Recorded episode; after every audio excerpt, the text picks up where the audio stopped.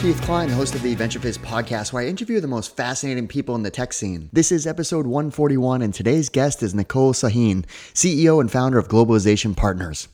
International expansion can be a tremendous opportunity for companies, but it is also something that's incredibly complex in terms of hiring employees in different countries. When you factor in the various legal, tax, and HR regulations that, of course, vary from location to location, it is a major undertaking that requires a lot of time, knowledge, and money. Nicole is an experienced entrepreneur, traveler, and philanthropist who started her first company in the Caribbean right out of college. Much later, after gaining industry experience in the software industry, she founded Globalization Partners to address this key issue of international expansion. Through its global expansion platform, they make it easy to hire employees in more than 170 countries. In this episode of our podcast, we cover lots of great topics, like Nicole's experience building schools in underdeveloped countries, her background story and professional journey, what led Nicole to start Globalization Partners, and how their platform is solving the challenges of hiring and expanding internationally, advice for founders on getting press and coverage from the media, thoughts on building a more diverse and inclusive leadership team, and so much more. Okay, quick side note the VentureFizz job board is absolutely on fire. There are so many amazing opportunities to check out across the hottest tech companies in both Boston and New York City. You'll find positions at all levels of experience across all job functions like product, engineering, sales, marketing, customer success, user experience, and more. Go to venturefizz.com backslash jobs to start exploring. All right, without further ado, here's my interview with Nicole.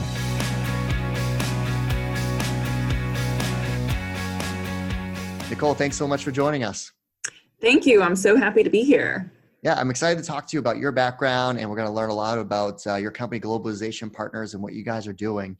But uh, before we get into that, uh, I noticed through your uh, history, you've done a lot as it relates to building schools in underdeveloped countries. So, talk about your experience in that, and kind of what led you down the path of, of creating these, you know, really meaningful efforts.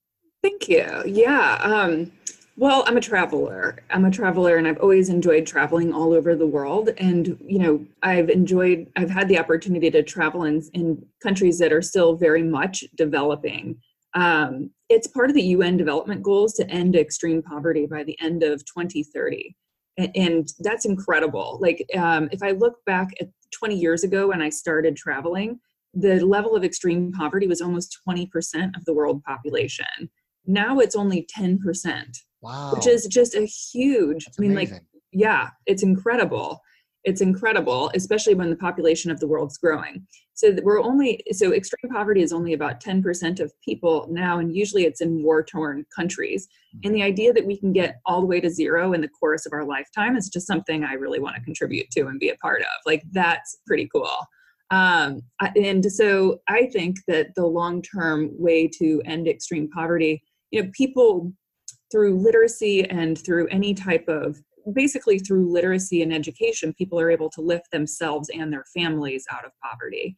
Um, and there's a lot of studies that have shown that to be true, especially if you educate girls and women, they're able to take better care of their kids. So simply simple things like you know making sure the family has access to clean water or understanding a little bit more about nutrition uh, it just makes huge changes for the whole family so i got involved with um, helping to set up a school in cambodia about seven years ago and doing some fundraising for that and cambodia is uh, a country where at that time at least more than 50% of the kids under the age of five would die from waterborne illness before the age of five. Wow. But if you could teach people in rural communities how to speak English, they would have the ability to access the tourist trade. And that helped girls and women avoid you know other other types of you know the, really the tourist trade can can be other things too right um, they have a problem with sex trafficking in that country so we thought by giving by giving everybody access to education they would have a much better opportunity to future career growth um, we built the school to leap over the digital divide, meaning that they had access to internet technology, uh, solar power, a water well in that community. And so the idea was just by building one simple school, we could make a huge impact on, on that community's life. I've since joined the board of a group that does the same similar projects in uh, Central America, and the organization name is School the World. And what you can do, I mean, with a foreign donor donating $15,000, they can make a huge impact on an entire community's education and uh, the ability for a community to develop. So it's just something I'm personally interested in and find a lot of meaning in. I, I mean, amazing, amazing experience. I mean, I, I, did notice, you know, you've obviously traveled the world, which makes sense for what you're doing for your company, but uh, just to, you know, take that time and initiative and, and to, uh, you know, give back to these, you know, countries, it's just amazing. So kudos to you for taking the time, effort, and energy and that, you know, entrepreneurial spirit to, uh, to accomplish such a meaningful mission. Thank you. Thank you. Well, let's, let's rewind the clock. So, uh, so where did you grow up? You know, what were you like as a kid? You know, what did your mom, dad, or even relatives do? Uh, you know, kind of your foundational story. Sure. So I'm from St. Louis, Missouri originally, and my parents are both business people and I would say a bit entrepreneurial themselves. Um, my mom owned a flower shop when I was growing up. So she did um, flowers for weddings. And my dad, uh, out of a business that she and her best friend started out of our basement and they became quite well known and they they always they always did that. Um, and then my dad was the president of a bank uh, a farmers credit union. And um, he did that he did that throughout his career and really he started out you know he was in the military he was in the vietnam war and when he got back he just said you know i never want my family to have to go through anything like that. He's great at finance and and you know went all the way to the top of a corporate ladder in finance. And i heard an interesting story about your grandmother too Yes. So my grandma was the six six women in the country, six women in the country to join the Navy uh, when World War II started. And in fact, she met my grandfather by handing him a um, handing him a parachute before he jumped out of a plane and telling him, "If this doesn't work, come back and find me." And she get out. Her, yeah, and she let That's him know how awesome. to contact her. Yeah. So um, yeah, she was very very adventurous. Very adventurous. so cool. Yeah. Thank you. And so I think, you know, something fun about being American is like we all have that in our background, right? Like somebody had to move here, unless you're fully Native American, somebody had to move here, be an mm-hmm. entrepreneur, strike out for a new life, leave everything behind. So I mm-hmm. think that's really part of all of our DNA here. Well, how about your your professional journey? So, um, you know, obviously you are an entrepreneur, but you know, how did that foundation start to build uh, in terms of your experience, whether it was out of school or just kind of you know how you kind of got got started? Sure. So when I when I um, when I finished my I finished an MBA uh, many years ago, too many to count, and uh, I finished an MBA and I signed on board with a man in a dream, and it was it was another entrepreneur, a guy named Larry Harding, who was starting a consulting company, and he wanted to help other companies expand internationally. This was right after the, you know, dot you know like telecommunications were expanding like wildfire at that time um, because the internet had become by then quite well more adopted and the idea that you could hire people around the globe and that ideas were flying around the globe really quickly was a you had to grab market share as fast as you can and uh, and suddenly uh, investors were were compelling their their portfolio companies to go go global and grab global market share as quickly as they can. The idea for that business was that we were a drop in international finance hr and legal team and we would uh, work with like tesla for example or you know duke university or any organization that needed to hire employees in another country and still be compliant mostly high growth tech companies. But um, you know a company like that would call and they'd say look we need to hire two people in singapore two people in china and two people in brazil and and maybe one person in the uk and my job would be to say okay you have to set up this type of company in brazil before you can hire even one employee it's going to take a year and $100,000. And then you have to take care of accounting, payroll, tax compliance for that entity and, and sign an office lease and all this other stuff. Um, and so to set up a whole company in another country just to hire one person was the name of the game. And we would go set up those, those entities for our clients all over the globe. But it was super expensive and very frustrating for our clients to have to figure out and navigate all of these laws around the globe. After doing that for six years, I thought, my God, I've set up 100 companies in the UK and 60 companies in China and 40 companies in Brazil. And if I could just set up one company in each country and give all of our clients access to it, I would have a much more scalable business model.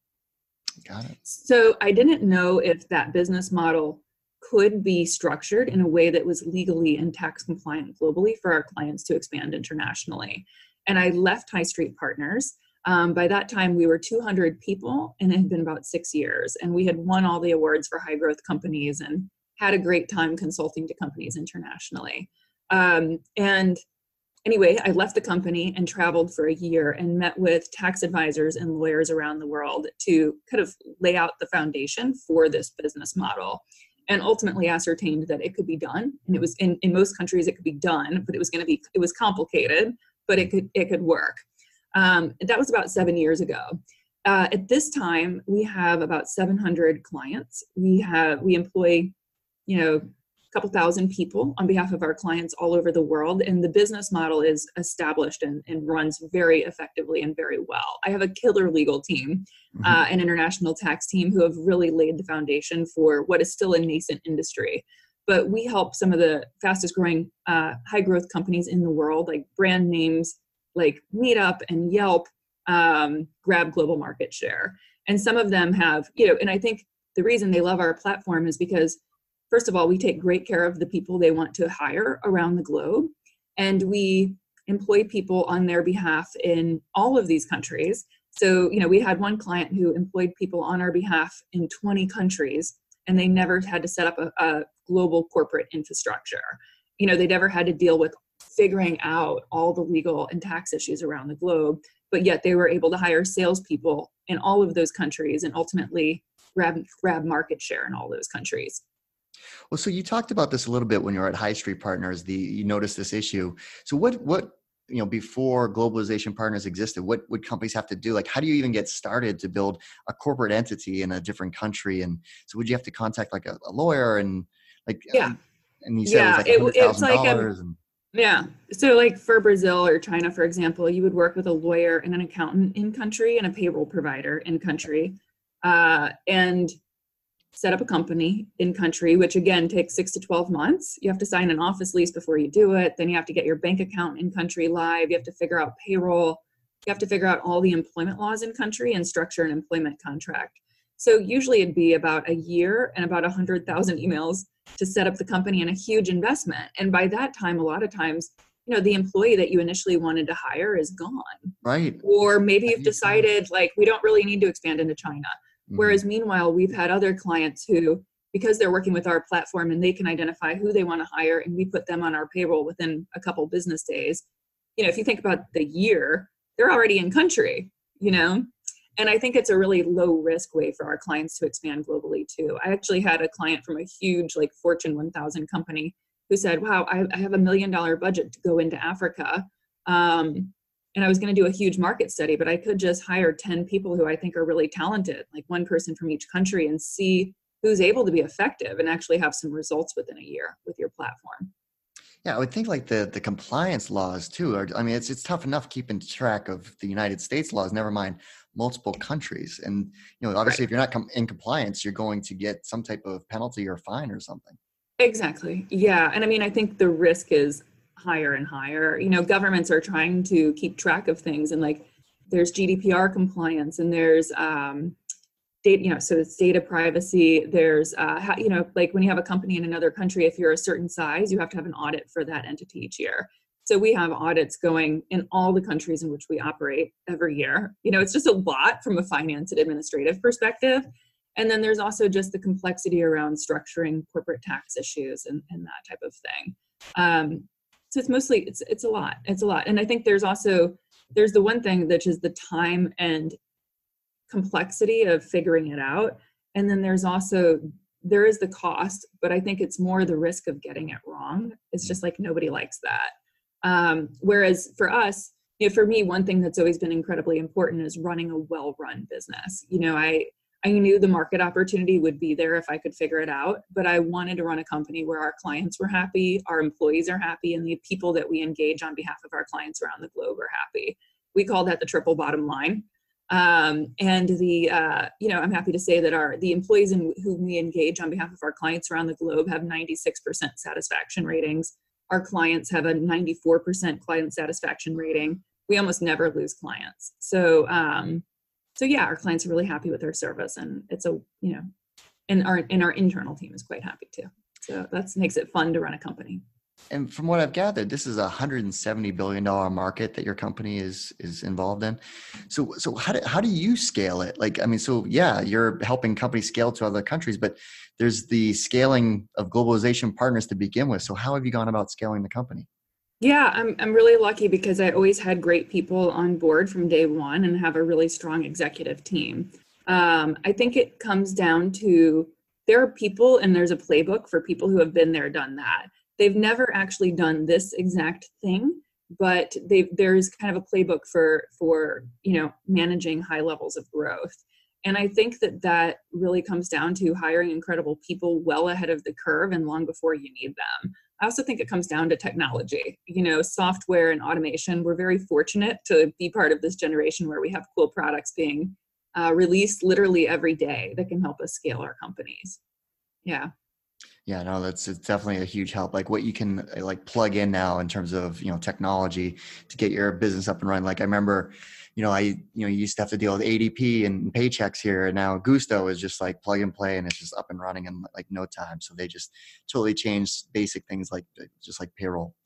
Now, right. what about growing your business? Like the the funding side, like how have you gone about you know growing it uh, you know from what i gathered i didn't see that you know I'd, you'd raised outside capital unless i was wrong no we haven't uh, we funded the company primarily based on revenue and um, imagine that yeah i know and we're profitable revenue, really? i know it's shocking right it's shocking. I know. I was watching the news about uh, WeWork today. Yeah, like, Oof, that's crazy. Yeah, you know, like I mean, I think that I think that the era of um, running a non-profitable business I think there needs to be a wake up call. I don't think that's a healthier.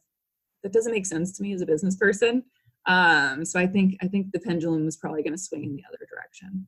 Yeah, well, I mean, I think there needs to be a, a path, right? Like yes. I saw Airbnb announce that they're going going to go public next year, but they're I think they're profitable if I remember correctly. So you know they've spent a long time perfecting their business, and it, I think the CEO said, you know, we spent two years to prepare for our IPO. So it's just like they're doing it the right way of building. Uh, you know, they've burned through a lot of cash to get there, but there was a path. So right. There's right. a fundamentally responsible way of, of doing it, you know, through that those types of means of outside capital. But but I, I mean, so. you highlighted this, which is something I picked up on. You know, you have your triple bottom line philosophy, which you know, again, that goes back to the roots of building a sustainable, meaningful business that customers uh, value and want to pay for. Right. Right.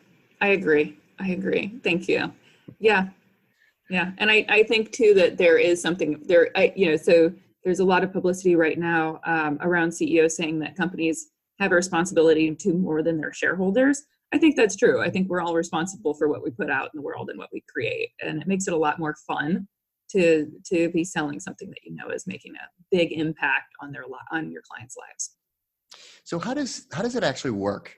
Um, because you're not actually involved with the hiring of the employee. So, so if I was looking to do VentureFizz London, uh, so mm-hmm. I, I, would, and I was going to hire a salesperson there. So I would actually be responsible for identifying that person, hiring the person, and then I kind of once we're having an agreement in place of you know the terms and salary, whatever, then I would uh, contact your organization and you would ha- handle things from there. Exactly. Yeah, it varies a little bit by country because of the way things are legally structured on the back end. I mean, obviously, we have to be compliant in each country, but by and large, yeah, our clients figure out who they want to hire and and say, hey, I want I want to engage with this person through globalization partners. Um, and then we we have we we put that we so the clients, as you said, they they reach basic terms. There may be a few edits. For example, we can usually offer way better benefits than our clients ever could independently. Um, so things like that. But yeah, they contact us. They say, I want to hire this person. We reach out to the employee with a locally compliant employment contract, our benefits package. Our local HR person in country uh, communicates with that person, make sure they feel comfortable, and then and then that's it. Yeah, the, the employee is usually on the client's uh, the client's email system. The email server has a direct manager at the client's you know at headquarters. So for all intents and purposes, they they really are part of that organization legally they're part of ours. Right. Yeah. So what, what's the um, size of your company in terms of you know direct employees that are working you know for kind of like the core operation of what you do, and what's your plans for growth ahead? Right. So we're about 165 people internally as of today in about 20 or 25 countries. I'm losing count uh, because and um, in about 20 or 25 countries, and uh, we're trying to hire about 40 more before the end of this year. And so. Wow for our Q4 hiring plan. So we're usually adding about 15 people a month right now internally. And is that hiring kind of across the board, all different job functions or? Yeah, I mean, it's sales, client services, and tech primarily. Yeah, at this point. At this point. Now, one of the things that I've noticed is you've done a great job of building, um, you know, a great brand for, you know, you're out there speaking a lot at, um, you know, different outlets, you know, coverage in Inc. and Forbes. So, what advice would you give to other founders on, you know, getting that type of, you know, high visibility coverage? I yeah, I mean, so we don't have a PR agency at this time. I actually think that um, I actually think that reporters are people too, of course, and they want to speak with people who are passionate about what they do and have an interesting story to tell. And the best outreach is done by me or, or by, you know, we have Karen who manages PR internally for us uh, for about the last six months.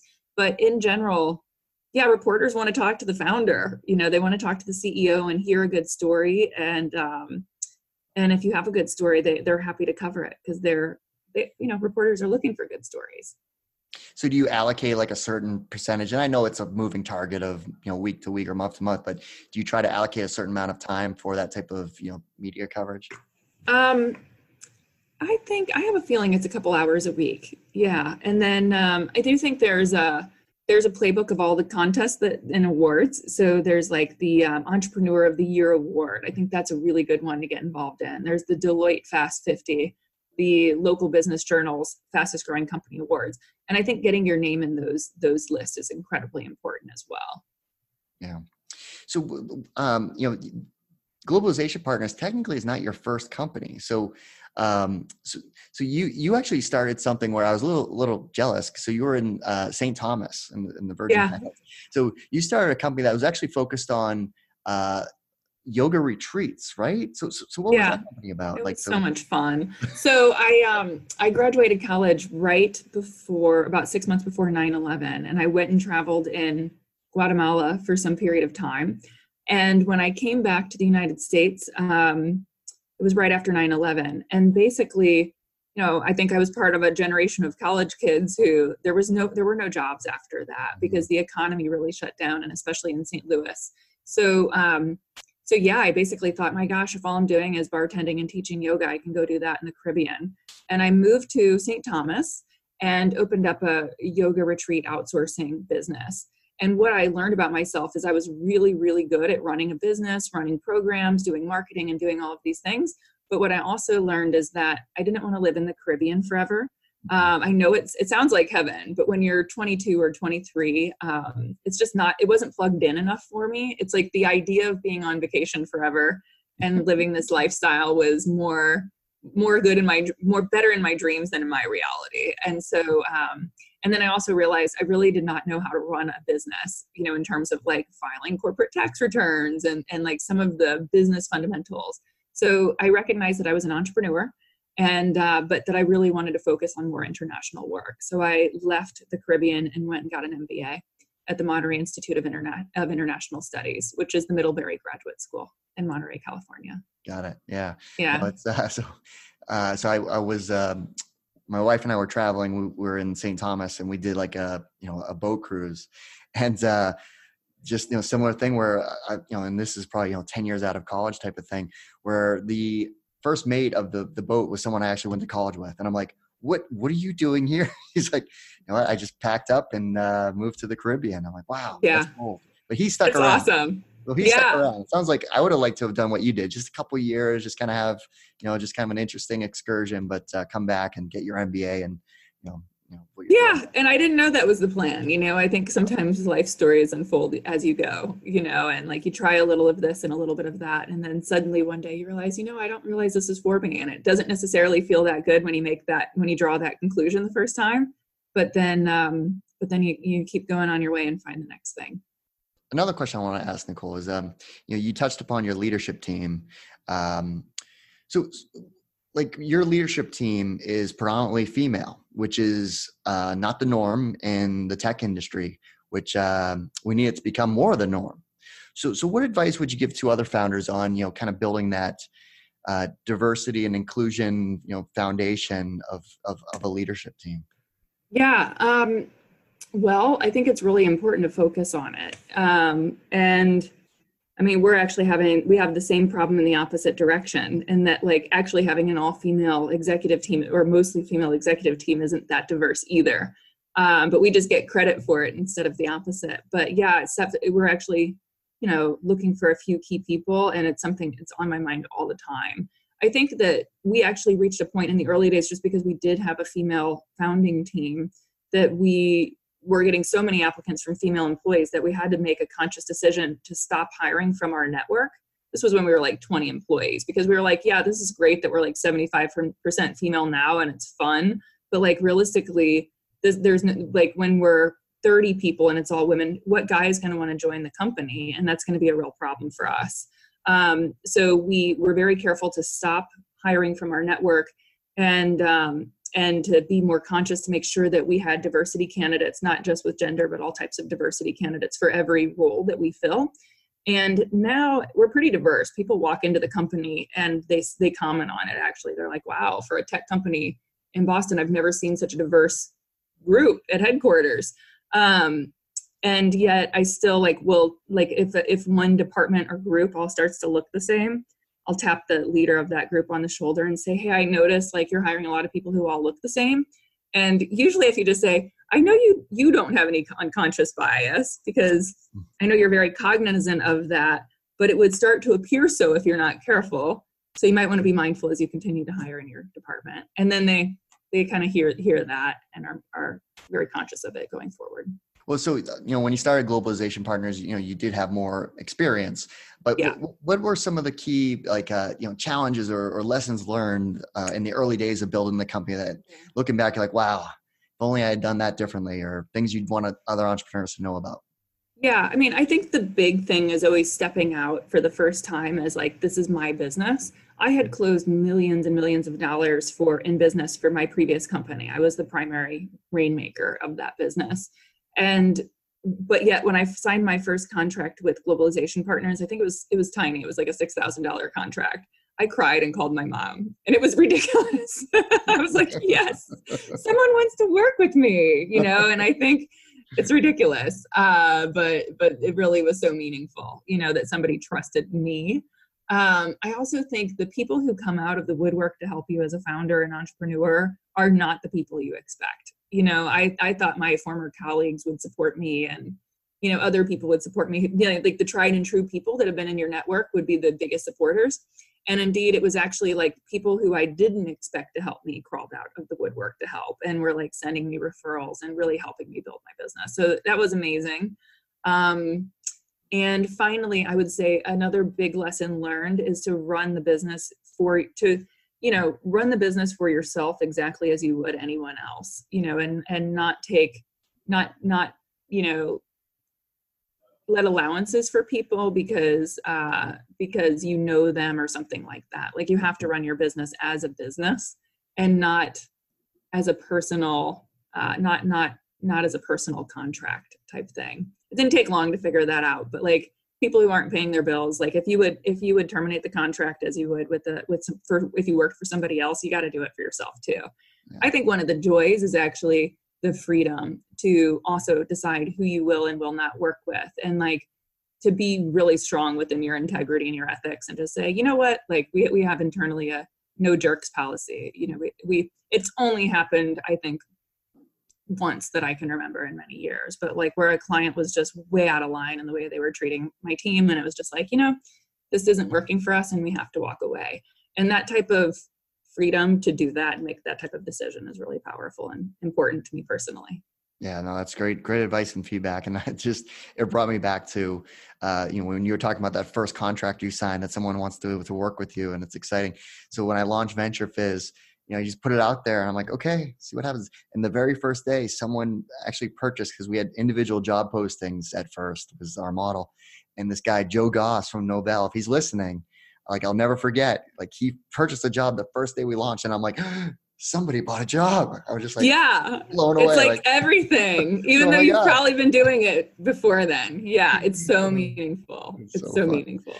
Yeah. Uh, so what about stepping away from the business though because you know running a business is very time consuming and can be all consuming so um like how do you like unplug and kind of you know recharge the batteries and you know kind of yeah. through your thoughts I personally like I think a lot of time off is necessary, especially as the CEO. And I don't mean off fully, like just go check out or something, but like um I think a, a CEO's job is well, it depends. Like there's different stages of being in the business. So when you're a small company, you're doing everything and you just can't really take that much time off.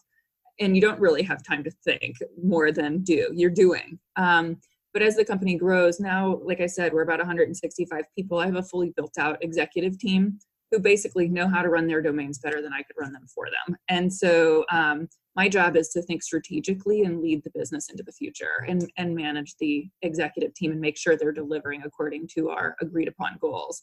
So, in order to have brain space to think strategically, yeah, I have to make time for that. And so, um, I like to go walk around the city a lot. I do a lot of yoga, you know, um, what like to work out and play squash and that type of thing, and then spend time with my family and occasionally go on, you know, travel a little bit because I have to travel all over for business. So I might as well have some fun when I'm there too. So you have traveled to many, many places, but what, what are your two favorite places that you've, uh, you know, visited and that, you know, you would recommend? That's a good question. Well, I had the great fortune of visiting Tanzania um, about six months ago and uh, loved it so much. First of all, in my mind, it had always been this like really far away destination that had to be saved up for a very special occasion. And it was my 10 year wedding anniversary. And um, it, it is just so amazing and so vibrant and so alive and so beautiful to know that this place exists. And it's so like you're going to get eaten if you walk out of your tent at night by yourself type thing. Like it's crazy. Um, we were actually we took this little tiny plane into the serengeti and as the pilot tried to land the plane he had to circle back around the airfield three times because there was a there were wildebeest crossing a migration of wildebeest Whoa. crossing the airfield. So like on the second time up i was like asked my husband like please look at the gas tank because i'm too scared to look. Like do we have enough fuel to get through this? Like it's just crazy so cool. um, and like nature is in charge of everything. Another country I really love, well, geez, gosh, there's so many, but um, I love being in uh, Vietnam. I think it's just really, you can feel this energy in the air, like the Silicon Valley of like people being entrepreneurial and like excited about the development of the country. It's a lovely, really community oriented culture and um, it's up and coming you know and it's it's beautiful and exciting well nicole thanks so much for taking the time to walk us through all your background in terms of your professional history and of course all the great things you and your team at globalization partners are up to Thank you. It's such a pleasure to be here, and I'm just such a fan of VentureFizz as well. So, congratulations to you also on this amazing organization that you've built and that everybody's heard of in this community over the years. Well, thanks. Thanks so much for all your support. Well, that's our show. I hope you found it useful and entertaining. If you did, please make sure you subscribe so you'll get future episodes. Also, please consider leaving us a five star review and share this podcast with all of your friends and colleagues in the industry. It all really helps us out. Last but not least, don't forget to visit VentureFizz.com, the most trusted source for tech and startup jobs, news, and insights. Thanks for listening, and I'll see you next time.